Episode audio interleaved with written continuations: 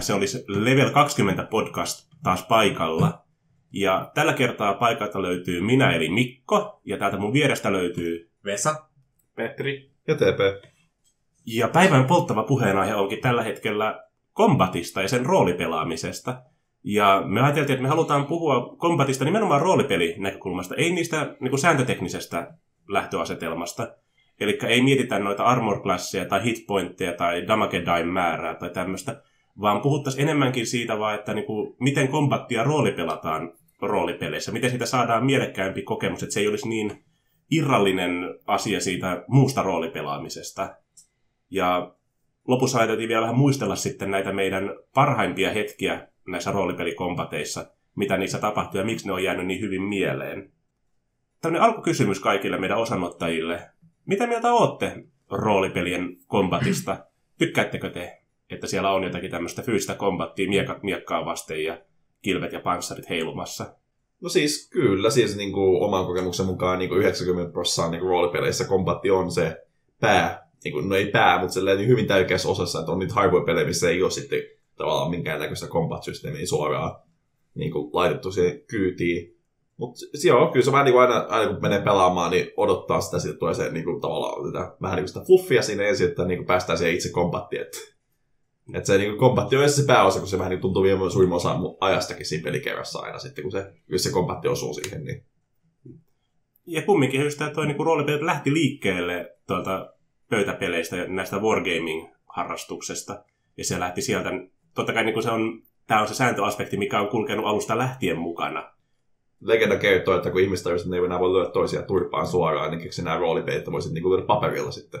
Mm. Sen sijaan. Historiallinen fakta. Kyllä, kyllä. Mä, Mun näistä roomalaista aikanaan. mä esitän sinänsä eriävän mielipiteen, että mun mielestä välttämättä ro, niin kuin roolipelin taistelussa ei tarvi olla roolipelaamista, että miten kukin tykkää. Että sekin voi olla mielenkiintoista pelata vasta. Jos säännöt on hyvät, niin se voi olla nautinnoista pelata sitä. Mä itse tykkään roolipelata, mutta mä en sano, että teillä pitää olla roolipelaamista tai te ette ole oikein. Taistelussa pitää olla roolipelaamista ja se ei ole kunnon. Eli mun mielestä se voi toimia. Se voi olla hauskaa pelata jotakin sääntöjärjestelmää, varsinkin jos se on toimiva. No meillä on esimerkiksi tuossa Pathfinderissa ollut tosi monta hyvää combat encounteria, mitkä on jäänyt sillä niin kuin tarinanakin mieleen, että mitä siinä on tapahtunut, mitä kukakin on tehnyt, että on saanut eläytyä siihen toimintasankarin roolia, just ja pelastaa linnanneita ja surmata lohikäärmeitä. Toisinpäin. Ei kun anteeksi. mä unohdin, kenestä mä puhun. Äh, Hen- Henkko, niin vähän 50-50. Että se sanotaan näin, riippuu sääntöjä, millä säännöillä pelataan. Tiedän, että ei ole tarvitse puhua säännöistä, mutta pointtina, mitä ajan tässä takaa, on, että joskus, kun on taistelu, niin on vaan kiva heittää heitä noppaa, katsoa, että täsmääkö numerot ja osuuko siihen vastustajaan. Mutta tota, toisissa peleissä, toisilla, sä- toisella sääntöjärjestelmällä, just nauttii paljon enemmän, että pystyy oikeasti kuvailemaan, minkälainen se taistelu on, mitä hahmo tekee siellä ihan kunnolla. Just että pystyy käymään niitä hahmon omia tunteita läpi, mitä kokee siinä taistelun tuoksinnassa. Täytyy sanoa, että mä oon sinänsä samaa mieltä, että mä myös tykkään järjestelmästä, joka myös jotenkin mekaanisesti kannustaa ja tukee roolipelaamista sen taistelun lomassa. Tai sitten jos sääntöjärjestelmä ei tue sitä, niin sit, jos itse on pelijohtajana tai joku muu, että vähän koettaa tukea sitä ja kannustaa roolipelaamiseen. Jos joku tekee jonkun hienon tempun sääntöteknisesti, sillä on vaikka sääntöjä, mutta pelaaja keksi jonkun ovelan tempun, joka toimii sitä vastustajaa kohtaan ja on hienoa ja dramaattista, niin se on aina mukava lisäys. Ja just ja jotkuthan sääntö, sääntöjärjestelmät juurikin kannustaa tuommoiseen sää laatikon ulkopuolisen ajatteluun, että jos se on hyvä temppu, niin antaa sen mennä läpi, vaikka se ei nyt olisi välttämättä juuri sääntöjen mukainen. No se just mitä meillä esimerkiksi, kun pelattiin, mitä puolitoista vuotta sitten pelattiin Exaltedia, niin siinä on hyvin tärkeässä osassa on noi stuntit, mitkä nyt tietysti konkretisoituu yleensä fyysisessä kombatissa kaikki parhaiten.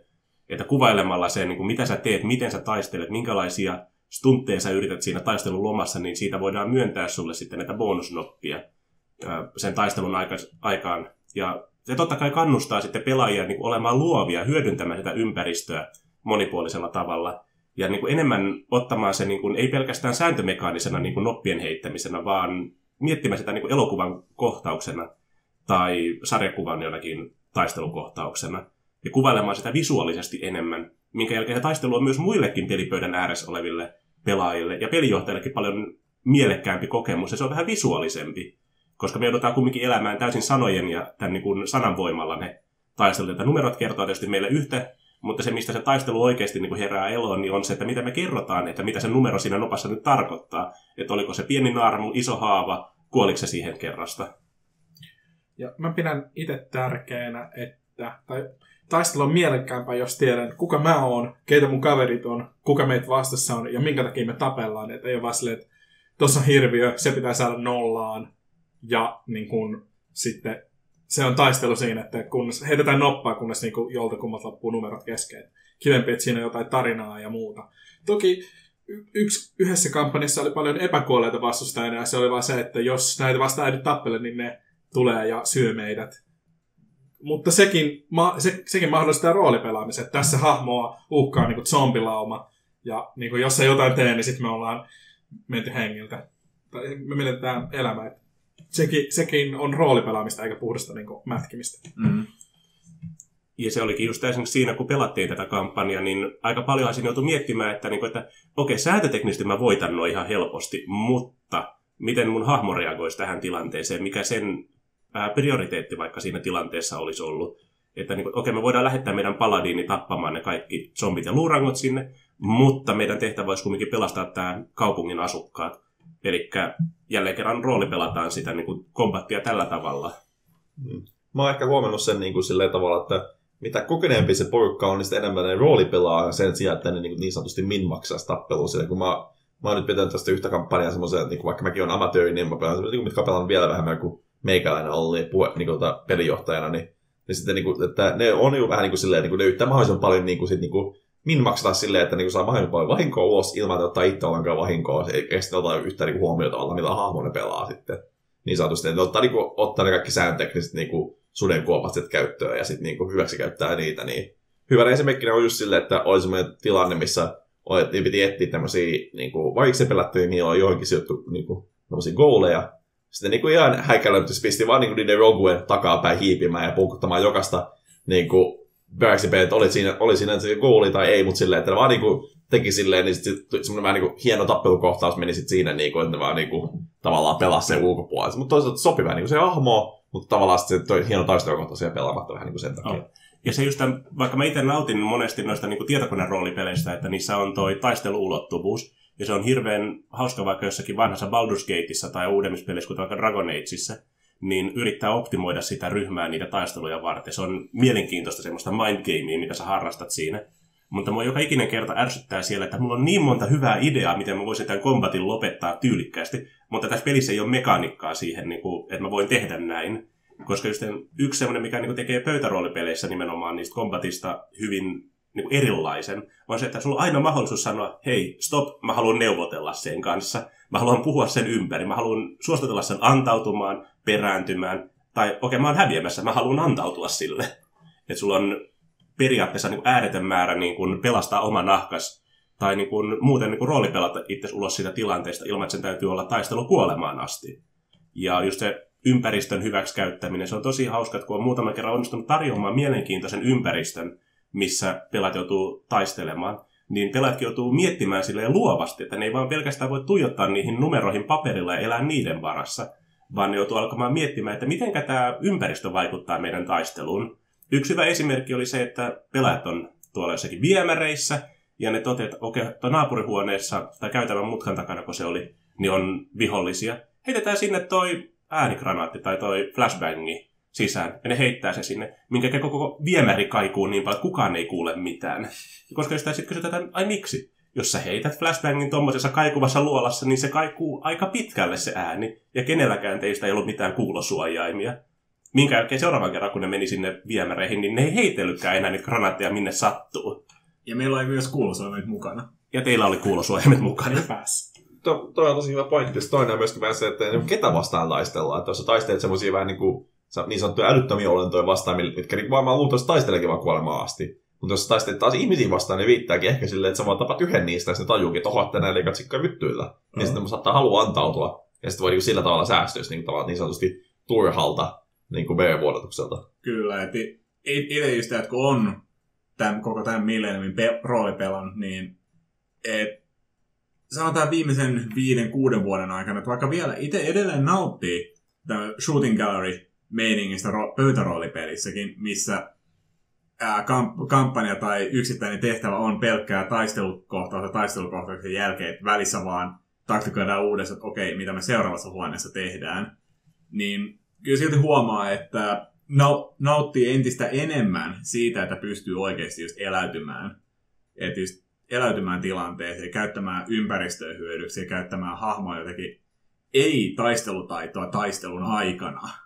Just, just tämmöisiä, vaikka se maailman per, yksinkertainen temppu, että sä väität kavereille, että sun kengännauhat on auki. Hmm. Ja kun kaveri kat, katsoo, että onko ylä, ylä, yläko, tai koukulla suoraan naamaan.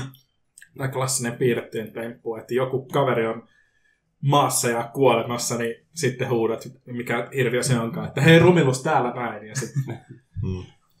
Tuli mieleen se, mitä mieltä olette niin metapelaamisesta taisteluaikana?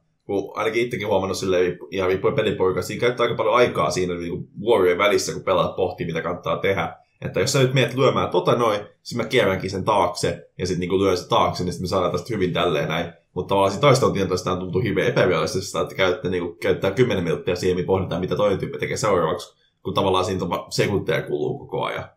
Että pitäisikö tämmöinen sallia vai kieltää, tai sitten sallia sen niin kuin, tavallaan, mitä se hahmo ehtisi kommunikoida siinä taistelukohtauksen aikana. No henkilökohtaisesti mä oon ollut välillä niin nilkki, että joku kanssapelaaja kehittää tämmöisen hyvin, hyvän tiimipelaussuunnitelman, ja, mutta mun hahmo ei hyväksy sitä suunnitelmaa, vaan tekee niin kuin parhaaksi katsoa. Jossakin, jo, piti ha- Tämä oli itse ei ollut vielä taistelu, vaan tarvikkeiden hankinta. Piti hankkia jotain tarvikkeita ja sitten hahmo oli sille, että sä haluat hankkia ihan turhan kalliit hommat, että halvemmilla varusteilla pärjätään, että säästyy rahaa. Ja sitten se vaan, tää yritti määrätä muita hahmoja, että näin me tehdään, tämä on meidän suunnitelma. Ja sitten oma hahmo päätti silleen, että en mä tottele se, että mä tein, toteutan mun oman suunnitelman, se oli parempi loppujen Ja se, joskus noissa on niinku, esimerkiksi kun puhutaan näistä Dun, äh, Dungeon Dragonsista, Pathfinderista ja tämän tyyppisistä roolipeleistä, kun ne taistelut on myös tehty aika mekaanisiksi, niissä on hirveän paljon ulottuvuuksia. Jos otetaan vielä sitten nämä lisäkirjat sun muut käyttöön, missä tulee lisää näitä valinnaisia sääntöjä, minkä kanssa voidaan pelata niitä taisteluja. Ei, ei roolipelata, vaan siis niin ihan nopanheittotasolla, vaan niin kuin mekaanisti pelata. Niin se vaatii vähän enemmän sitä niin kuin valmistautumista, miettimistä ja pohtimista, että sä pystyt pärjäämään, koska myös pelijohtaja yleensä niin kuin tekee tarkoituksella niistä combat encounterista aika haastavia, että pelaajat joutuu miettimään ja käyttämään niitä resurssejansa hyvin, että se ei ole niin läpihuutojuttu, koska yleensä semmoinen encounteri, mikä vaan menee sillä, että jokainen vaan heittää joka vuorolla attack rollin, damage rollin, vihollinen kuoli, niin se käy hyvin nopeasti, hyvin tylsäksi. Että just tätä, sen takia, mitä hankalampia ne encounterit, encounterit on, niin sitä enemmän niin se pitää antaa myös aikaa pelaajille miettiä niitä ää, mahdollisuuksia ja välillä vähän taktikoida, koska jos ne on niin hankalia, niin siinä se peliaspekti roolipelaamisesta korostuu. Mutta mä itse yritän kannustaa porukkaa niin pelaamaan niitä kombatteja mahdollisimman nopeasti, että päästään takaisin jatkamaan sitä tarinaa. Mutta välillä pitää sallia aika pitkätkin neuvonpidot siinä, että jos vastustaja oikeasti on lohikäärme, titaani tai joku jumala. En tiedä, mulle tuli kyllä mieleen, tai tämmöinen tematiikka, että tiimipelaaminen vastaa roolipelaaminen, että liikaa, niin kuin, jos että muut pelaajat tai hahmot voi yrittää miettiä, että miten tämä nyt mahdollisimman taktisesti hoidetaan ja voitetaan helposti, ja sitten se niin kuin voi tulla roolipelaamisen tiellä, niin on välttämättä niin kuin ristiriidassa, mutta tämä aikaisempi esimerkki, minkä annoin, että, että joskus niin kuin on, meillä oli alignmenteista puhetta, niin on vain semmoisia hahmotyyppejä, jotka ei niin tee mitä pyydetään, tai niin ajattele sitä niin tiimin menestystä ensimmäisenä, vaan pitää niin oikeasti roolipelata ja miettiä, okei, okay, mitä tämmöinen tyyppi tekisi, kun joku yrittää sitä määräillä. Niin siitä voi tulla hauskoja tilanteita, vaikka se ei olisi niin optimaalista taas taistelun pelaamista, että, että tekee jotain temppuja tai lähtee hakemaan jotain kukkia. Ja, ja se myös pelijohtajan pitää niin suhteuttaa ne combat encounterit tai yleensäkin nämä taistelut semmoiseen, että, niin että ne ei ole liian hankalia. Koska just, jos ne on joka ikinen encounteri on semmoinen niin final bossin veronen voimainkoitos, jossa joudutaan aina käyttää puoli tuntia jokaisen vuoron optimointiin, että sulla olisi mahdollisuus selvitä sitä vastaan. Niin Mutta siinä on Se- sitten kolme zombia käytännössä, mitkä Jep. on vähän buffattuja. Niin. Joo, niin se ei ole kiva sitten pelata semmosiakaan. Että saa olla haastetta, mutta se pitäisi myös olla semmoinen, että sä et joudu sitten, että pelaajat ei koe myöskään sitä, että ne on koko ajan alakynnessä ja ne joutuu oikeasti pelaamaan äärirajoilla joka kerta. Että aina välillä saa olla niitä semmoisia niin taisteluja, mitkä menee vähän helpommin läpi. Koska jokainen haluaa myös joskus ko- niin kuin kokea olevansa hyvä siinä, mitä ne tekee. Niin, että onkin varmaan aika kova työ, jos haluaa, jos pelijohtaja esimerkiksi haluaa laatia taistelukohtauksen, jossa ei ole tarkoitus voittaa, vaan on tarkoitus tajuta, hei me ei pärjätä, lähdetään karkuun. Ja ne voi olla lähepi, läheltä piti tilanteita, ja sitten voi käydä myös niin, että pelaajat vahingossa voittaakin sen, jo, jonka piti päästä karkuun. Että tämä on niin kuin, vaatii työtä ja miettimistä, että jos mm. haluaa tehdä, minkälaisen kohtauksen haluaa te- tehdä, että jos se on voitettavissa tai ei. Mä oon itse laatinut itse asiassa yhden kohtauksen, missä loppu, loppukohtaus on sellainen, jossa pelaajahahmot meni vuorelle, missä odotti punainen lohikäärme, joka oli koordinoinut hyökkäyksiä niin kuin kaupunkeihin ja sillä oli omat alaiset. Ja lopussa mä olin valmistautunut vaan niin taistelemaan ja annoin pelaajille sellaisen edun, että se lohikäärme on omassa luolassa, että se ei hirveästi käytä tulta, ettei se aarre tuhoudu, mutta kuitenkin pienen tämmöisen avun. Mutta pelaajat rupesikin roolipelaamaan ja uhkailemaan sitä lohikäärmettä ja onnistui niin hyvin, että se, se muuttukin vähän tämmöiseksi, se muuttui vähän erilaiseksi. Ei, ei ihan Bilbo tilanne, mutta kyllä lopulta sitten sen vaan niin hakkas maanrakoon, mutta se olikin yllättävää, yllättävää roolipelausta. Tulikin, vaikka oli suunnitelma vaan, että no niin, tässä on niin loppubossi teillä. No, vähän samanlainen tilanne itse asiassa on tämä ka- yksi kampanja, mitä vedetään. Ja ei, ei sanota nimeä tässä kohdassa, mutta tornin, tornin huipulla on lohikäärmeen pesä. Ja se on vahtitorni ja lohikäärme on kartin, kartin kapteeni. Niin ää, peli olettaa, että pelaajat vaan rynnäköi sinne torniin, ase- aseet heiluu, että tappaa kaiken, mikä sitten on tiellä, ja tulee väsyneenä se, sinne lohikäärmeen luokse. No, mitä meidän porukka teki tämän on, että me hiippaatiin koko torni läpi, odotettiin, odotettiin että lohikäärme on pois tornista, tuho, tyhjennetään koko torni, itse piiloudutaan sinne pesään, lohikäärmeen omaan pesään, ansotetaan se tä- täyteen, että sillä sekunnilla kun lohikäärme laskeutuu sinne, se on jumissa, se ei pääse liikkumaan minnekään. ja, No, ja ja se- se on, se on tämän, tämmöinen, että, että, mi- että miten, missä peli on ajateltu. Peli, peli on ajatellut, että siitä tulee vaikea tappelu, että jo, ko, aika, jo entuudestaan vaikean väännön jälkeen, niin päätyykin tämmöiseksi kahden vai kolmen vuoron ää, Gangfestiksi. gangfestiksi juurikin, jossa loikärmeillä ei ollut mitään mahdollisuutta. Että tämä pel- pelattiin, että loikärme yritti luvata aarteita siitä, että, saa, että hän saa pitää henkensä. Me mietitään hetken aikaa, että onko tämä luotettava. Ja todettiin, että ei, ei ole. Ei Tosin kyllä ei sinne muistaakseni muutama teistä oli sitä mieltä, että ne olisi ottanut mieluummin vaan ne aarteet ja päästänyt sen lohikärmen pakoon, mutta teidän toi viikinki niin otti miekan käteen ja totesi justiinsa, että tämä lohikärme ei lennä enää minnekään. Sanoin, että tarvii uudet saappaat. Niin tässä sanoo. Joo.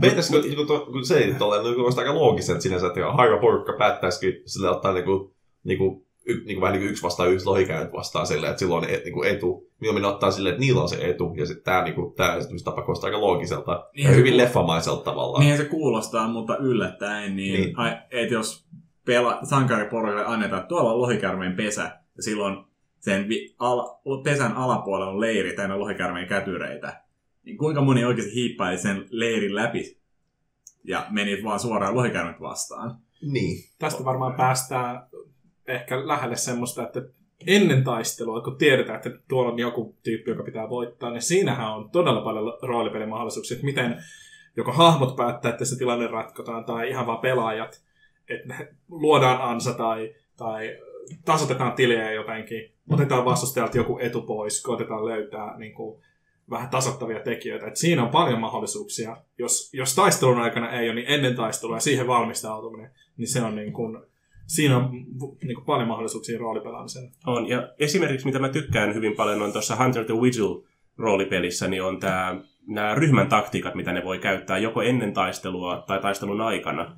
Eli suomeksi sanottuna siis ne toimii sillä, että siinä on eri, erinäinen kasa erilaisia niin kuin, taktiikoita tai strategioita, mitä ne pelaajat voi, tai noin hahmot voi käyttää ennen taistelun alkua, buffatakseen itteensä tai aiheuttaakseen tuolle hirviölle miinuksia.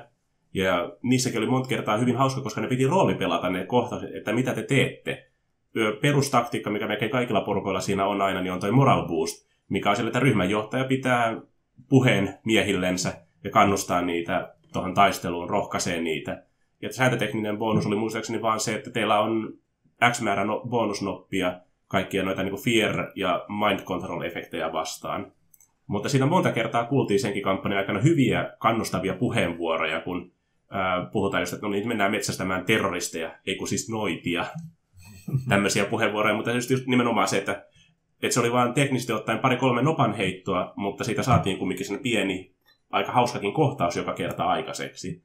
Tai sitten kun te käytitte esimerkiksi siinä kampanjassa hyvin usein näitä profilointi- ja identifiointitaktiikoita, millä te yritätte tunnistaa ne hirviöt ennen kuin te menette niiden kimppuun, niin siinä vaiheessa, kun teillä on ne ää, todisteet on kasassa ja te istutte pöydän ääressä miettimässä, okei, okay, onko se nyt vampyyri, onko se ihmissusi, onko se joku nahanvaihtaja, onko se vaihdokas, onko se joku lohikäärme vai mitä se on. Niin just tässä on hauska, sitä suunnitteluprosessin seuraaminen on välillä pelijohtajana hirveän mukava. Katsoisin, että annetaan tarkoituksella hyvin haastava skenaario, hyvin tämmöinen niin kuin, äh, semmoinen, että jos sä menet siihen sokkona sisälle, niin se voi olla, että sitä ei ole mahdollista edes voittaa mitenkään. Ja katso, että miten pelaajat yrittää ratkaista sen. Että se on niin kuin hyvin pitkälle viety aivopähkinä. Se ei ole tämmöinen perinteinen arvoitus, vaikka mä sanonkin niitä mysteereiksi itse, kun mä suunnittelen tommosia.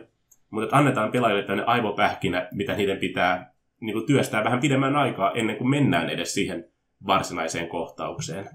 Kyllä, ja toi on semmoinen, joka tuo taisteluun oma, omaa ulottuvuutta, omaa, siis elävöittää taistelua ennen kuin me ollaan varsinaisesti taistelussa. Tämähän on, tai mulle tulee mieleen omassa roolipelaamisessa haaste, ehkä tämän kautta voi siirtyä myös niin miettimään hahmoja ja miten niiden kautta voi roolipelata taistelua helpommin. Mutta siis tulee se, että itse tietää pelimekaniikasta jotakin, tulee Dungeons and Dragonsit mieleen, tietää, että tämä on tämän tyyppinen hirviö, sille pystyy tehdä tätä ja tätä ja tätä. Mutta sitten niin kuin, mitä se hahmo tietää? Voiko hahmo tietää saman, että A, ei kannata ampua nuoli luurankoon, koska se, niin kuin, ne nuolet vaan kimpoa pois? Vai niin kuin, että tämmöinen on vaikea eläytyä, että miten, miten estää, että hahmo hyväksi käyttää sellaista tietoa, mitä pelaajalla itsellään on, vaikka hahmolla ei välttämättä sitä ole. Tämä on se vaikea. Tämä menee ehkä just sen min-maksamisen puolelle, mitä mä min, min, maksa, min maksaminen ja metapelaaminen juurikin se, että pelaaja on, just, on juuri lukenut jostain hirviöstä. Tämä on sen heikkoudet. Ja joko tarkoituksella tai sattumalla kyseinen hirviö kävelee just ja seuraavassa taistelukohtauksessa vastaan. Siinä, siinä pelaaja joutuu kysymään itseltään, että tietääkö hänen hahmonsa nämä heikkoudet. Koska on just ja käynyt tämä, että mikä kuitenkin olisi aika ilmiselvää, että jos tulee luurako vastaan, sitä ei kannata pistää keihällä. Mutta me tehtiin se, ja sitten, sitten ihmetellään, että miksei se ei luhistukaan sen kasaan, latti, lattialle kasaan vaan. Jos lyövät aika kovaa siinä keihällä. niin, sitten, sitten vasta jälkijunassa, niin näitä pitäisi ehkä lyödä jollakin murskavalla aseella. Ja sitten joku kaivaa se nuijan sieltä takataskusta ja pistää koko luurankoporukan hajalle. Mä ehkä ajattelen enemmän sitä jopa niin kuin, kun taustatieto on niin kova, niin vähän niin kuin väkisin tai tahtomattaankin päätyy siihen, että niin kuin käyttää sitä taustatietoa hyväkseen, vaikka sitä hahmolla ei välttämättä ole. Mutta joo, kyllä on sille tahalla, joo, ammutaan nyt jo sillä ACT mitään. Mm, nyt hahmo miettii, että mitä tässä voisi tehdä. nuija. Joskus saa vähän niin kuin puukottaa itteensä omaan koipeen. Se voi, koska se voi tarjota myös hyvin mielenkiintoisen niin kuin roolipelihaasteen siinä vaiheessa, että okei, meneekö mun hahmo paniikkiin, vai onko se tämmöinen nopeasti asioita hoksaava tyyppi, joka niin kuin alkaa heti miettimään seuraavaa juonta sen jälkeen. Mutta just tämä, niin kuin, esimerkiksi kun puhutaan vaikka nyt Pathfinderista, Dungeon Dragonsista tai tämän tyyppisistä niin kuin aika combat peleistä, koska niissä on tosi paljon sääntöjä myös niille, niin mulla on ollut pitkään semmoinen olo, että nämä niin kuin pelintekijätkin niin kuin olettaa, että noi pelaajat tietää aika paljon niiden hirviöiden heikkouksista ja vahvuuksista valmiiksi. Että se on vähän tämmöinen, niin kuin mennään hiukan strategiapeliulottuvuuteen siinä suhteessa. Että semmoinen pieni metapelaaminen niin kuin oletetaankin osaksi sitä peliä. Mutta nimenomaan, että sä et min, pelkästään elä sen min-maksaamisen niin kuin, takia siinä. Mm-hmm. Että sä just, että totta kai sä yrität hankkia itsellesi mahdollisimman hyvät tavarat ja mahdollisimman hyvät kamat, millä pärjätään. Ja tämmöistä, mutta just, että sä et niin kuin, elä pelkästään sitä hommaa varten. Et siinä vaiheessa, kun se paljastuukin, että se lohikärme, joka on lohikärme, vaan se on oikeasti basiliski, niin on aika loogista, että useimmat porukat lähtee siinä hakemaan niitä peilejä sieltä kaupungilta. Mutta just, että ne ei niin kuin päättele heti ekana sitä, niin kuin, että okei, se saattaa olla basiliski, eli me otetaan varmuuden vuoksi ne peilit myös mukaan sinne. Entäs se on Dracolisk, se on molemmat. Tästä tuli mieleen esimerkki roolipelaamista yhdessä kampanjassa just yksi hahmo sai kuulla, hei, lohikärme on tulossa. Sitten mennään, etsitään kaupasta se pysyy, lohikärme tippuu sille. Ja sitten seuraavaksi tiedätte, että tulee jättiläisiä. Joku, siis hahmo hankki jonkun tietyn ase, oliko se monstros humanoideja vastaan. Sitten käy, se vaan yrittää hakata sillä jättiläisiä ja sitten hups kävi ilmi, että se toimiikin vain jättiläisiin. Tässä oli pelaajatieto vs. hahmotieto niin ristiriidassa. Joo, eli luultiin just, että jättiläisen tyyppi on monsteros humanoid, vaikka sen tyyppi on giant. Niin. Kyllä, ja si- niin. Siitä tuli erittäin paljon komikkaa sitä tilanteesta ja hyvin paljon mussutusta muistaakseni. Valitettavasti. Mutta nämä on näitä tilanteita, että luullaan tietää, oletetaan, että tiedetään, ja valmistaudutaan sen mukaan. Sitten ei, tieto ei pidäkään paikkaansa. Ja joskus pelijohtajana on ihan hauska silleen vaan niin kuin heittää näitä niin kuin kierroja palloja tonne kentälle. Koska jos sä niin kuin laitat sinne hirviön kentälle, minkä sä tiedät, että pelaajat tietää siitä kaiken jo valmiiksi, mutta sitten sä annat sille aivan erilaiset statsit loppujen lopuksi, kuin mitä kirjassa sillä onkaan. Muutat kaikki nämä armor classit tai vastustuskyvyt ja vastaavat. Ja yhtäkkiä se on samannäköinen kuin aina ennenkin se hirviö, mutta se meneekin peliteknisesti aivan eri tavalla. Minkä jälkeen voidaan saada tämmöistä niin aitoa panikkiroolipelaamista aikaiseksi, kun pelaajat yhtäkkiä tajuaa, että mikään ei toimi. Ja tästä päästäänkin aasinsiltaa pitkin tuon eläytymiseen taisteluiden aikana. Koska me jätiin miettimään tuossa jossakin vaiheessa sitäkin, että esimerkiksi kun ajatellaan, että sä saat osuman ää, taistelussa jostakin miekasta tai pyssystä tai muusta, niin että sä et joka kerta pakolla halua niin kuin, pitää viiden minuutin monologia siinä, että kuinka paljon se luoti sattuu tai kuinka paljon se miekan haava vuotaa verta. Koska mä voin kuvitella hyvinkin, että me ei päästäisi niin yhtä combat roundia edes tunnissa läpi, jos on pitäisi joka ikinen miakan isku tai pyssyn laukaus eläytyä ja roolipelata ja kuvailla huolellisesti siinä. Siis pitäisi se pelaaja silleen, että ampuu jalkaan, niin se huutaa se taustalla, kun toinen pelaaja miettii, mitä se tekee seuraavaksi. Se olisi aika, aika hy- hyvää pelaamista omasta No se on kyllä itse ihan hyvää pelaamista. Tosi tätä kyllä taitaa nyt itse tapahtua meidän tässä Cathonianissa aika paljon.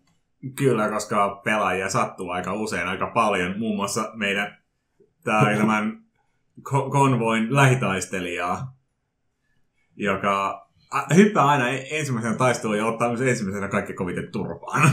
Se on kyllä vähän silleen, että kun miettii loogisesti, jos toinen ajaa autoa siinä vieressä, niin sitä voisi ampua silleen, mikä olisi ihan fiksua, tai sitten hyppäät sen kyytiin ja lyöt sitä päähän mieluummin. Niin yhdessä tuo jälkimmäinen vaihtoehto on paljon houkuttelevampi jostain syystä. Niin. ja, Hakkaat autoa, kunnes ja, ja, ja, silloin, ja silloin yleensä Juha sattuu leukaa kirjaimellisesti. Kyllä. Mutta sekin just, että tässä on niin hyvä esimerkki, että sä eräyt sen hahmon niin rooli, että tämä on se hahmon mindsetti. Tämä on se, mitä mun hahmo tekisi tässä tilanteessa. Se ei ole optimaali, optimi, niin kuin, siis optimitilanne, mitä sä yrität siinä luoda, vaan sä teet niin kuin, mikä näyttää siistiltä, mikä kuulostaa hyvältä, vaikka sä yleensä kadut viisi minuuttia myöhemmin tätä sun päätöstäsi. Ja jotenkin, jotenkin onnistuu pysyä hengissä vielä. Mä en ole edelläkään tiedä, miten sä pysyit siitä hengissä. Meillä on ollut kyllä aivan uskomatonta tuuria, koska otetaan huomioon, että ensimmäisenä kaatuu meidän lähitaistelija yleensä taistelussa, ja seuraavaksi kaatuu meidän lääkintämies. Ja jotenkin kummassa me kaikki ollaan vieläkin elossa. Mutta se just tämä, niinku, että sä voi olla myös niin kuin siinä kombatin aikana siinä, että siellä tapahtuu kaikenlaista ja niin kuin välillä voisi olla ihan loogista, että hahmot saattaa kuolla, mutta se voi olla tarinan kannalta hyvin niin kuin huono asia. Niin välillä kombateissakin pitää antaa vähän tämmöistä armoa sitten, että saadaan pidetty sitä tarinaa yllä siinä kombatista huolimatta. Että joka ikinen kombatti ei ole semmoinen tilanne, mikä niin kuin, että okei, nyt tämä seikkailu saattaa loppua tähän.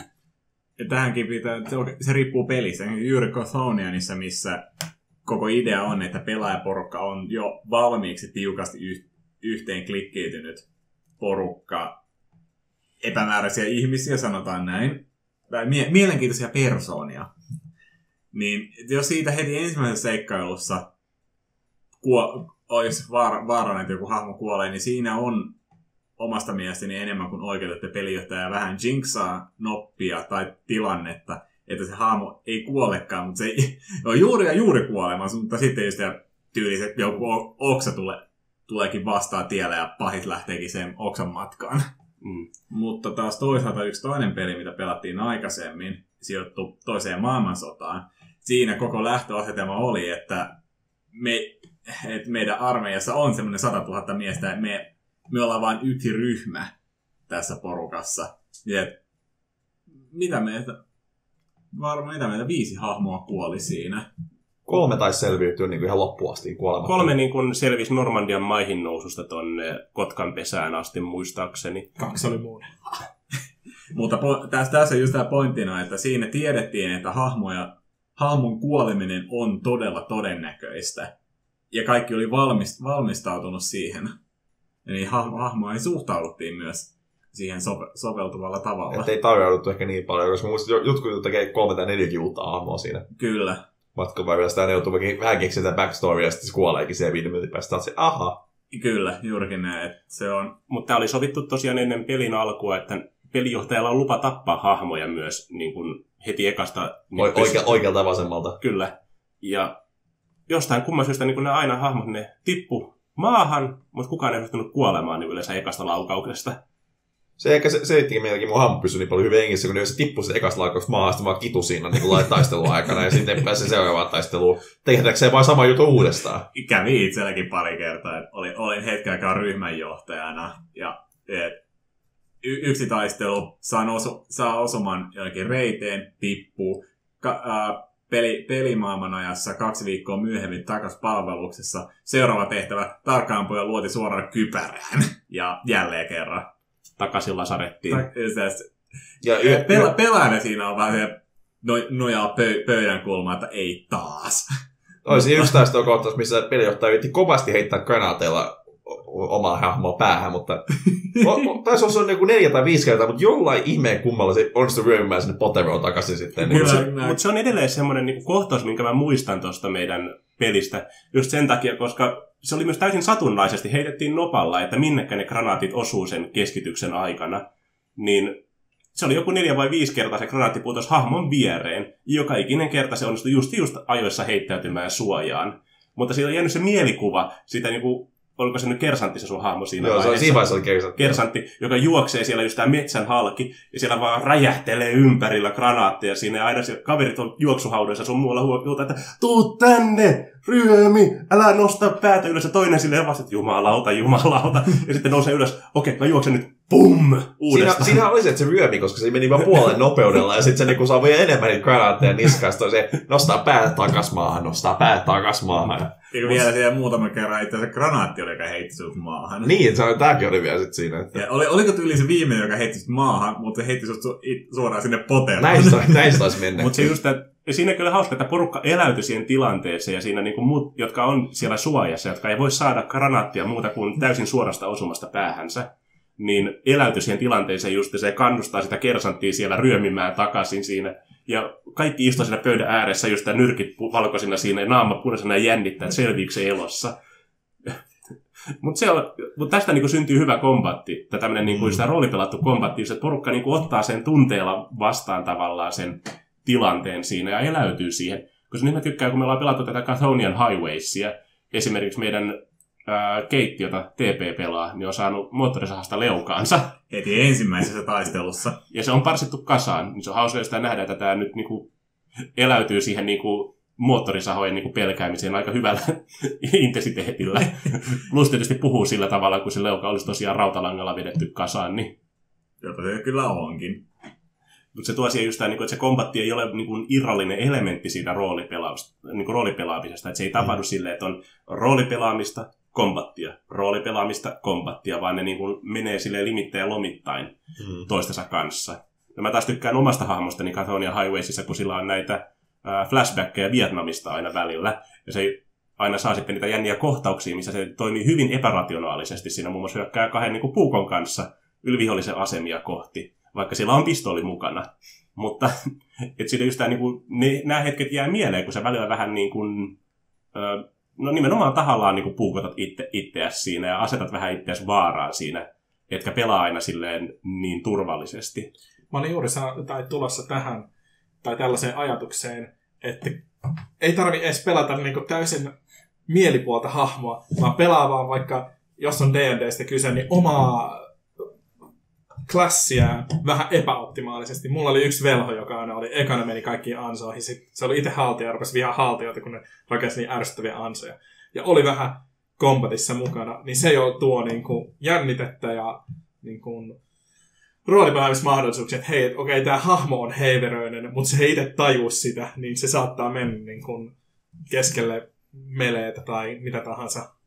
No, mä olin myös ottanut sille vähän fiittejä, että se ei ihan niin kuin tipu ensimmäisenä, mutta silti.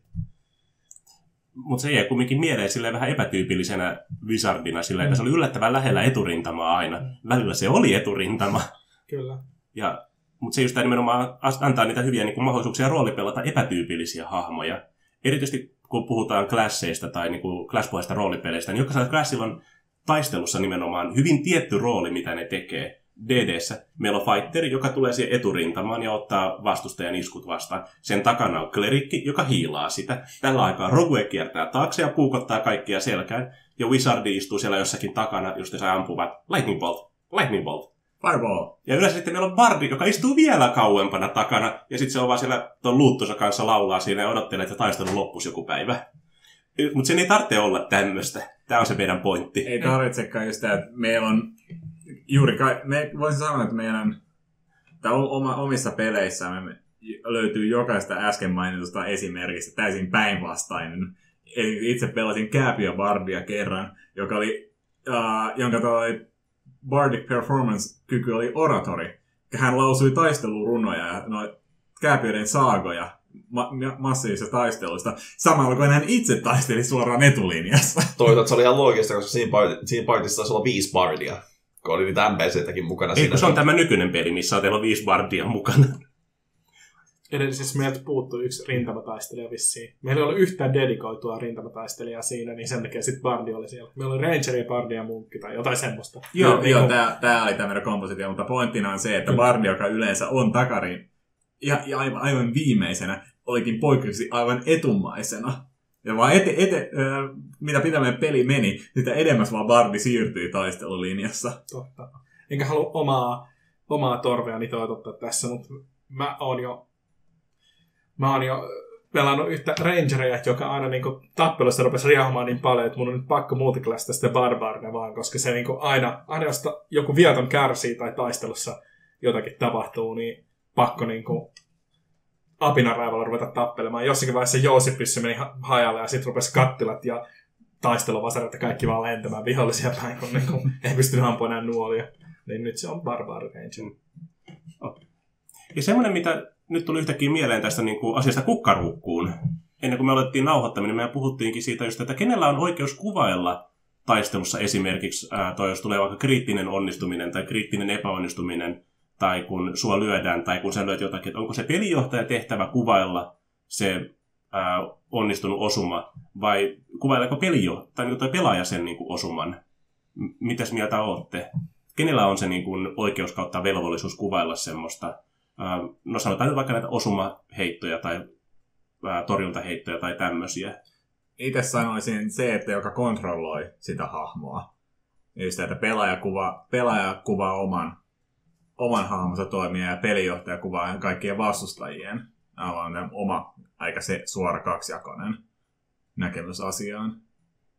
Mä taas ajattelin, kun se on yhteistä tarinankerrontaa, että jos pelaaja keksii, niin sitä pitää aina kannustaa. Jos pelijohtaja, että jos yhdessä keksitään joku hieno kohtaus, että näin tämä meni, tämä kriittinen osuma tapahtuikin näin tai näin, niin sitten, että kaikki, kaikki niin kuin toimii periaatteessa. Kyllä, kyllä taisi olla yksi jousiampuja tässä Thonian Highwaysissa ja aina tuli kurkkuosumia, kun niin kuin tuli niin hyvät vahingot ja vastustajat tippu. Niin en muista, ku- kuka sen aloitti, että kurkkuu, mutta niin aina kun onnistuu, yhdellä nuolla tulee yksi tappo, niin sitten se on vaan kurkku. Kurkusta niillä.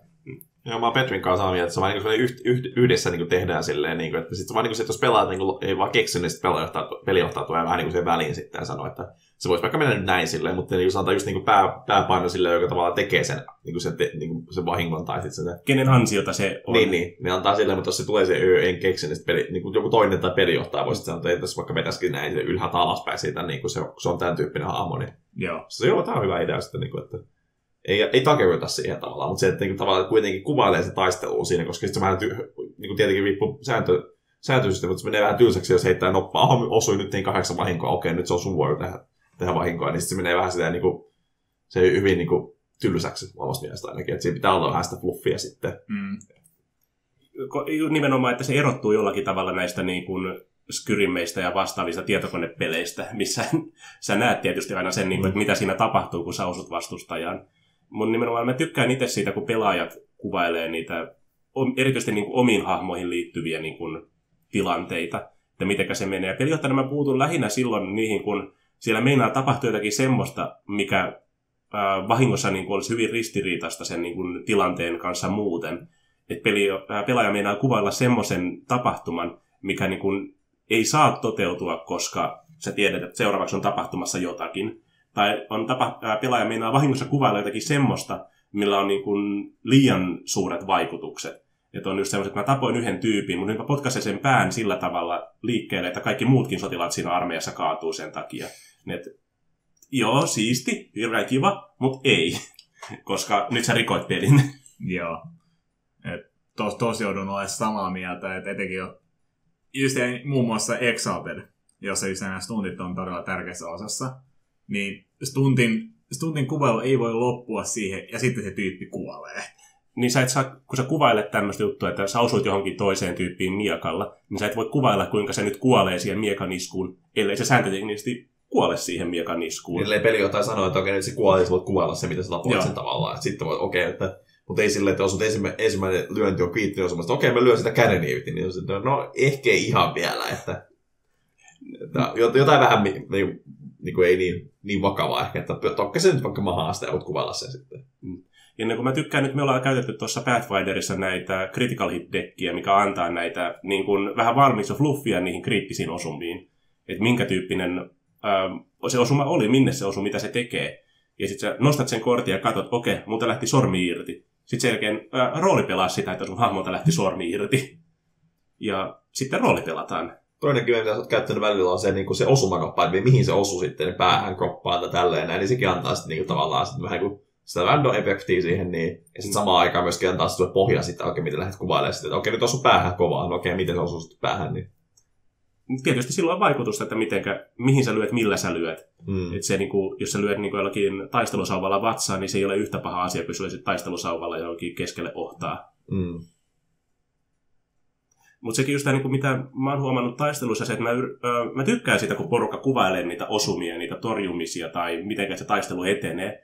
Mutta just, että kun on taistelu, missä tapahtuu tosi monta nopanheittoa vuorossa, hyökkäyksiä, torjuntoja ja kaikkea muuta, että joka ikistä niistä ei yritetä kuvailla, koska silloin se taistelu venyy hyvin pitkäksi ja se ei yleensä enää ole edes, se on alusta mukava kuunnella sitä, mutta sitten sä tajut jonkun 50 tunnin jälkeen, niin että me ollaan nyt, kuinka monella eri tavalla mä voin kertoa, että mä lyön sitä miakalla.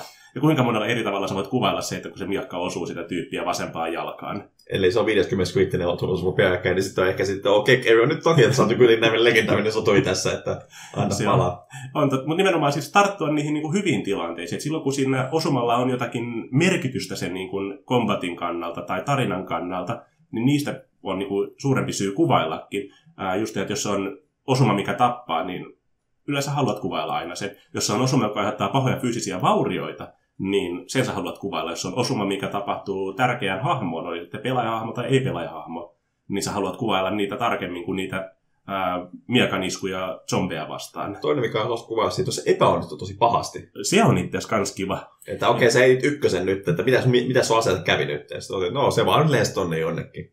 Mm. 50 metrin päähän, lähes sitä hakemaan. on, ja siis niin kuin epäonnistumiset on kanssa niin kuin kombatissa hirveän mielenkiintoisia siinä, että kun sä päädyt siihen tilanteeseen, että mun ase katkes. Ja has, mitäs nyt tehdään sitten?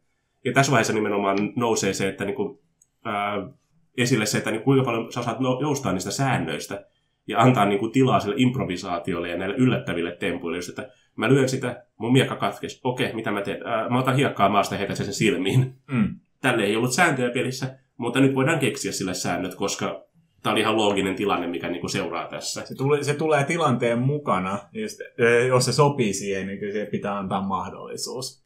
Ja mä mietin sellaista kanssa, että jos on joku dramaattinen tilanne, tai hahmo tekee jotain dramaattista tai käyttää jotain epätavallista taktiikkaa, siihen on hyvä keskittyä, koska jos hahmo eläytyy ja riehua ja nyt mä teen sen niin kuin taistelun päättävän erikoisiskun ja sitten se epäonnistuukin tai onnistuu. Se on silti dramaattista ja se niin kuin lisää on hyvää roolipelaamista ja muut hahmot voi innostua siitä tai olla silleen, että voi vitsi, että nyt on kaikki mennyt. Alchemist Fire, joka pitäisi pelastaa meitä joltain peikota. Sitten se läsähtääkin omille vaatteille ja sitten meillä on huutava ja itkevä top fighter, joka juoksee jonnekin vesilätänkään. Semmoista.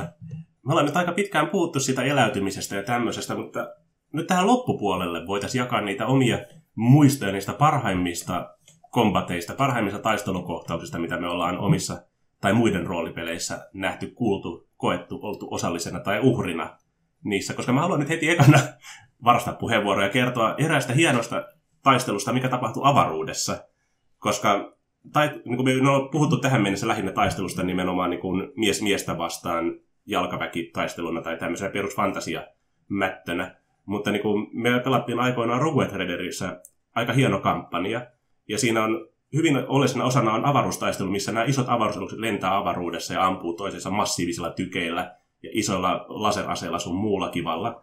Ja meillä oli hauska niin kuin, tilanne siinä, että meidän yksi pelaaja puuttu vielä siinä vaiheessa tuosta pelistä, koska hän oli vasta kotiutumassa armeijasta viikonloppuvapaille. Ja me muut vaan päätettiin, me aloitetaan tämä pelaaminen, että se ei nyt ole niin kriittistä, että jos yksi puuttuu sen ekan tunnin aikana. Ja se taistelu lähtee liikkeelle, siinä on pelaajien kaksi laivaa vastaan, vastusta joku neljä vai viisi pienempää tämmöistä raideria siinä. Ja se taistelu vaan kestää ja kestää. Kaikki ampuu toisiansa. Kukaan ei saa kumminkaan mitään kuolettavaa osumaa missään vaiheessa. Vastustajalle ei ole syytä perääntyä tässä vaiheessa, ja pelaajat ei halua perääntyä, koska no, ne oli niiden vihollisia, ne piti tuhota. Ja se, mikä se jäi mieleen, oli siinä, että meidän viimeinen pelaaja saapuu paikalle, ja kysyy, että hei, miten täällä menee? Ja muut pelaajat alkaa, että tämä on ihan hirveätä tämä tilanne, että niin kuin me ei saada mitään aikaiseksi. Täällä kukaan ei tuhoudu eikä mitään niin kuin, tapahdu justiinsa. Tuu pelastaa meidät. Sitten pelaaja istuu pöydän ääreen ottaa heittää noppaa. Kriittinen osuma. Ensimmäinen tykinlaukaus räjäyttää vastustajan lippulaivan.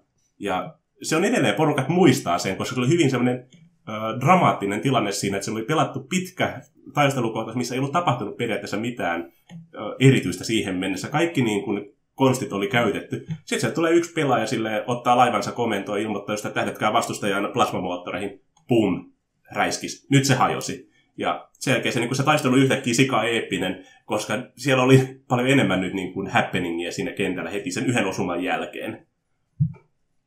Ja tästä on varmaan joku kuusi vuotta aikaa tästä kohtauksesta, ja porukat muistaa sen edelleen hyvin.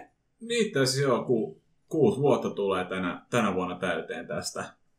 Ja tämä kyseinen puuttuva pelaaja oli minä.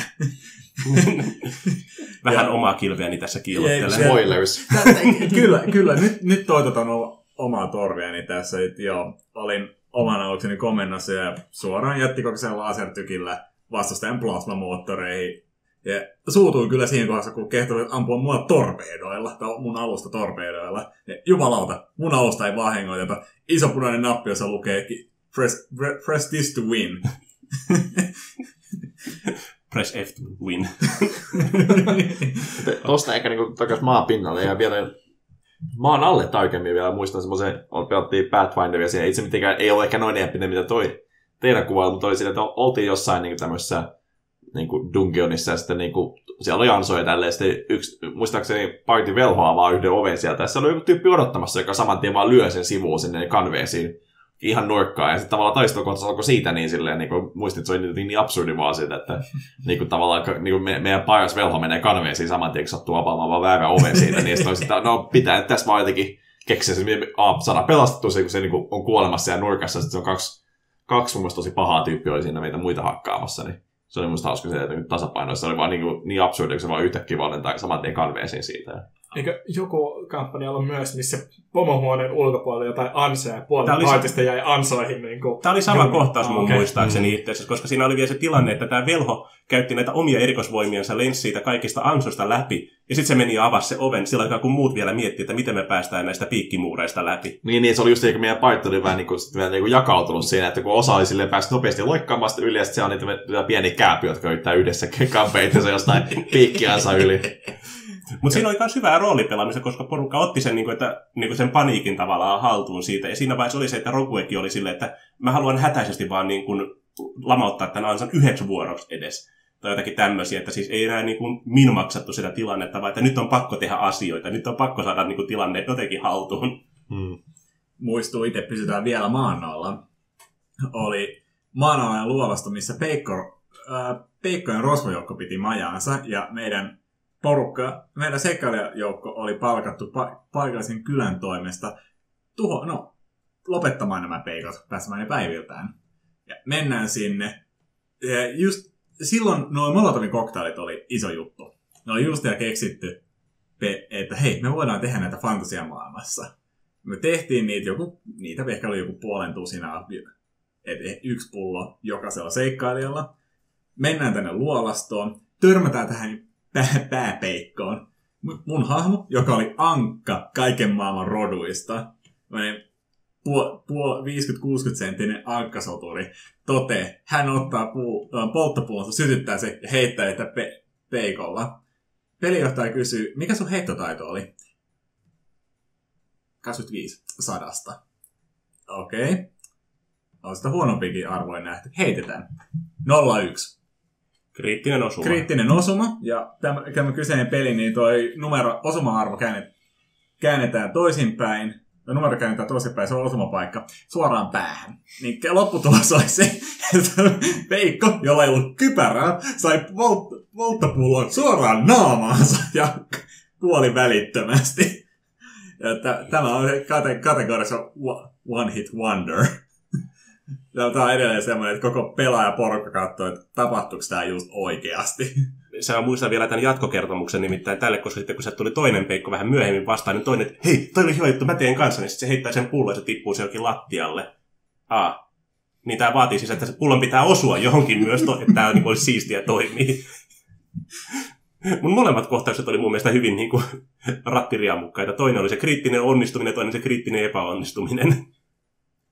Mulle tulee yksi taistelukohtaus mieleen, jossa on meidän...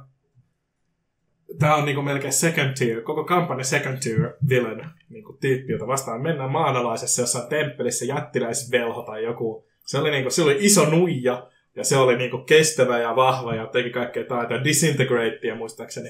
Niin Sillä oli ensin- aika hyvät loitsut kyllä. Ensin mun hahmo, mun hahmo vastaan, joka oli Ranger, tehtiin Disintegrate. No sit mä onnistun seivissä niin, että en saanut yhtään vahinkoa. Ei, pelaa, pelijohtaja vielä heitti vahingot sille, että sä saat puolet kuitenkin tästä vielä kuolla. Sitten, aah, mulla on tää, että mä sain. Hmm. Ja sit lopuksi vielä, niin kun mun hahmo jää kahdestaan jumiin Wall of Forcein taakse sen pa- pahiksen kanssa. Tai pahis tekee Wall of Forcein, että mä en pysty ampua sitä sieltä puolelta. Ja sitten teleporttaa itse sinne samalle puolelle mun kanssa, jonka mä oon yksin sitä vastaan. Ja mitä mun hahmo keksii on joku heikko loitsu, glitter dust, ja se sokeutuu, se vastustaja. Ja sitten se luovuttaa, koska se ei pysty enää tehdä mitään, kun se ei näe. Koska kaikki sen loitsut perustuu jotenkin näkemiseen. Se voi jollakin 50 prosentin huutimahdollisuudella yrittää ampua jotakin.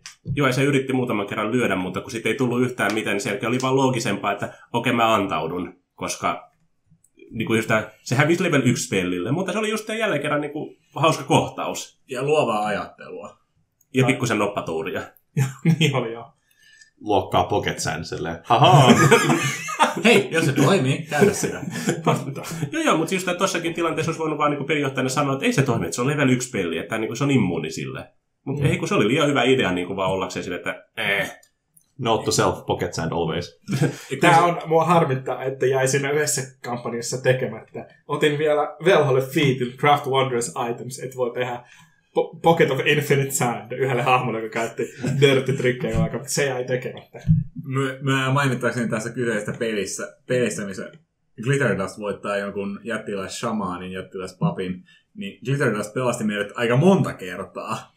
Et näky, vastustaja muuttuu näkymättömäksi. Ei, Glitter Dust, ääriivat näkyy, kaikki ampuma-aseet suuntautuu saman tien sinne. Myöhemmin jättiläinen kahden Darbearin kanssa hyökkää meidän kimppuun. Glitter Dust kesken, että toi, toinen karhu sokaistuu täysin. Ja yhtäkkiä taistelu helpottikin huomattavasti, kun meillä on yksi, va, yksi iso mörkö, joka ei osu mihinkään. Ja monta kertaa just tänään tämmöiset onnistumiset jää niin hyvin mieleen, koska sä oot aluksi silleen, niin kuin, että ei hitsi, tää tulee menee huonosti. Me saadaan turpaan aivan varmasti. Ja sitten joku keksii jonkun tommosen konstin, ja se vielä onnistuu, minkä yhtäkkiä, hei, meillä on chanssi. Ja se tavallaan sen takia mä aina kannustan niin kuin pelijohtajakin tekemään niistä combat encounterista haastavia, ei liian hankalia, mutta haastavia, että sä koet myös niin kuin iloa siitä onnistumisesta. Mulla jäi vielä, tai tuli yksi tarina mieleen, tää oli taas tää mun Ernuvelho haltijavelho, niin me oltiin vielä neuvottelemassa meidän ystävän sielusta, ja sitten muut, muut, pela, muut hahmot oli suostumassa että joo, että hankitaan 200 muuta viatonta, pelastaa meidän kaveri. Niin kuin, vai sata, jotakin. Se oli todella suuri määrä. Mun velo päätti, ei onnistu, että me tapellaan sua vastaan. Me oltiin siis demoneilta hakemassa demonien linnakkeesta. Ja sitten teleporttaa demonin viereen. Lightning bolt siihen. Kunnon Goku moment. Ja sitten muistaakseni sen yksi henkivartija kuoli, toinen melkein kuoli. Ja sen jälkeen siitä tuli niinku yhden jousiampujan henkivartijan ja ve- niinku tämän demonijohtajan ja velhon niinku kaksintaistelu. Lopussa se taas tehdä silleen, että se demoni pääpahis niinku teki vielä silencein mun velhoon. Katon päivän loitsolista äh, www kaikessa tarvii ääntä ja ei pystynyt mitään kästää.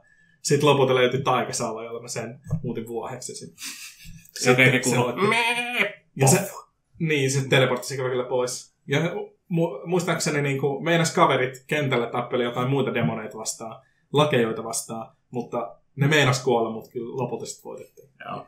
Parantava, parantavia loitsuja antava druidin hyttynen pelasti meidän. Kyllä. Saitteko, Äh, demoni hyttynen. Demonisyttynen. saitteko se joulut takaisin? Äh, saatiin. Okei. Okay. Kyllä. Sitten meidän kesti vähän aikaa selvittää, että miten me saadaan se sielu takaisin siihen ruumiiseen. Mutta se oli sitten toinen juttu. Myöskin tämmöinen, että missä se pelaaja kautta hahmon tunnetila on ottanut kontrollin taistelussa. niin, Ää, jäänoita langet loitsi lumin, vaarallisen lumimyrskyn seikkaileporukan päälle. Kaikki ottaa hirvittävästi vahinkoa, mutta porukan velho suuttuu siitä, koska hänen, kun hänen familiar melkein kuolee siihen lumimyrskyyn. He, kaiken huipuksi tämä noita yrittää lentää karkuun. Velho toteaa siinä, että kukaan ei ekanakaan, vaan, ekanakaan tee, tee hallaa hänen, hänen ryhmälleensä. Toiseksi kukaan ei tapa hänen lemmikkiään. Vetää tuot ka- la- laukustaan hold person käärön, loitsii sen, onnistuu tähän noitaan. Noita tippuu jossakin 30 metrin korkealta suoraan takaisin, takaisin maahan. Vaan se, on, ja kyseinen, pe- pela, kyseinen hahmo tuntuu, että aina kun vastustajalla oli mahdollisuus onnistua, tai annettiin saving throw mahdollisuus, ne onnistui. Täytyy sanoa, että se hahmo, sitä hahmo rooli pelattiin tosi hyvin, koska toisessa tilanteessa tämä Familiar kanssa meille saada äh, äh, oli vakoja korppeja vai variksia, en muista kumpi, jotka lens. Ja ainut, joka ei mennessä jäädä kiinni, oli se Familiar, joka sattui olemaan Janis, jolloin tämä velho säikähti oman Jäniksensä puolesta ja rupesi niinku, olikohan se tuolla, mikä se on, Re- Scorching Rail rupesi tiputtelemaan niitä lintuja ja sitten muitteli vaikka se, että äkkiä linnut hengellä, että ne ilmoita, että me ollaan täällä. Tässä on haukkuja. Ei. Äh, Mun mielestä ne oli korppeja. Ne oli korppeja siinä vaiheessa. Ne haukat te hoiditte taas ihan eri tavalla. Aivan joo. Mutta koska tämä niinku, siis myös sellainen periaatteessa combat encounteri, vaikka ei nyt ihan teknisesti olekaan, ne oli tässä samassa porukassa näiden tämä viikinki etumi, tai niinku tämä rintamamies siinä, niin sillä on hirveä fobia ja ra, äh, raivokohtaus kaikkia lumiukkoja vastaan, koska siinä oli kohtaus, missä tiellä seisoo lumiukko, ja meidän viikinki menee sinne niinku sen eteen ja katsoo, että onko täällä jotakin ja koskee sitä, minkä lumiukko räjähtää. Ja tämän jälkeen just joka ikinen kerta, niin kun just, että jos jossakin näkyy lumiukkoja tai muita, niin se on aina silleen niin kuin ekana asiana, että mä haluan heittää inikkaa ja hyökätä sen kimppuun. Mutta se tavallaan, että sä voit ottaa tommosenkin niin kuin tilanteen haltuun ja ottaa sitten sen osaksi sun hahmoa. Että nyt sillä on tämmöinen joku fobia, rage lumiukkoja vastaan, koska yksi semmoinen meinasi tappaa sen. Se teki paljon äpyskää, se Se teki hyvin paljon lämää. Mä ihmettelen, että se on edelleenkin elossa se hahmo. por- pela- seikkailuporukka oli... Olteko juuri tokalla levelillä vai olteko me peräti vielä Se oli eka? T-kala Me oltiin ekalla, niin suhteutettuna meidän tasoon, lumiukko räjähti se kuin atomipommi. Ja ainoa, joka, joka, ainoa, joka vä- vältti massiivista vahinkoa, oli porukan orakkeli, joka oli juuri var, uh, Stabilize-loitsun ottanut sille, sille päivälle. Niin kävelee vaan siellä, kaikki muut olisikin pu, puiden oksilla ja hang, hangessa pää ylös, jala, jalat ylös alasin. E, Stabilize. Just se. Stabilize. kyllä. Ah, ah, ah. Kyllä, t- sitä, tätä laulua laulettiin silloin. Se oli, se oli, ko- se oli koominen jälkimaininki siihen, mutta Nä, näin, näin peloton viikinkisoturi pelkää lumiukkoja. vieläkin tuota tätä omaa torvea. Mulla jä- jäi vielä vielä kaksi juttua siitä velhosta. Yksi oli, mikä epäkuollut Vyverni lentää meitä kohti. Piti tehdä vielä Gandalfit valoloitsu päälle ja ratsastaa kohti sitä Vyverniä. Ja kun se tuli loitsun kantamalle, Hold Undead, ja se tippui taivaalta, rojahti mukavasti maahan. Toinen oli meidän taistelu äh, mustaa lohikäärmettä vastaan, jossa taas te- temppu vähän epäonnistui. Velho ja barbaari, kun se oli. Barbaari saa niinku neronleimauksen. Mennään tuon lohikäärmeen selkään, kun se lentää, hypätään sen niskaan. Ja sitten teleporttaus loitsu valmiiksi ja kiinni barbaarista. Teleporttaa lohikäärmen niskaan, lohikäärme väistää, molemmat tippuu maahan. Sitten mun velholla oli ikävä kyllä vielä toinen teleport-ominaisuus, jota pystyn käyttämään vielä samalla puolella. Mä sanoisin, että sori barbaari, ja teleporttaisi maahan, ja barbaari rojahtaa maahan, ja sitten se vaan pudistelee tomua olkapäätä, tippuu 50 metrin korkeudessa, silleen, ei edes sattu. Sat, sattui, nyt mä oon vielä vihasempi. Lohikäärme lähti karkuun. Ja just tämä tommonenkin niin kohtaus on tavallaan aika, periaatteessa kuulostaa hirveän typerältä välillä, mutta suhteutettuna siihen peliin, mitä kaikkea muuta siinä tehtiin, niin se oli ihan niin kuin, ää, niin kuin mahdollisuuksien rajoissa. Myöskin kyseisessä, kyseisessä te- seikkailussa meidän piti hiippailla epäkuolleiden armeijan läpi. Kaikki muut, paitsi Barbari, onnistui aina hiippailuheitoon, sieltä me päädyttiin aina Tappelotin komppania Ghoul Compania vastaan joka ikisen heiton jälkeen. Ja alkaa meillä hiippailla ja se, yritän nyt edes onnistua siinä. Mä yritän. Kakkonen. I got a fall. Äh, kuutonen. Silloin oli plus nelonen kumminkin pohjalla. Semmoista tänään. Meillä tämä porukka alkaa hajoamaan täällä pikkuhiljaa, niin mä luulen, että me lopetellaan tällä kertaa tähän ja palataan myöhemmin sitten takaisin astian äärelle.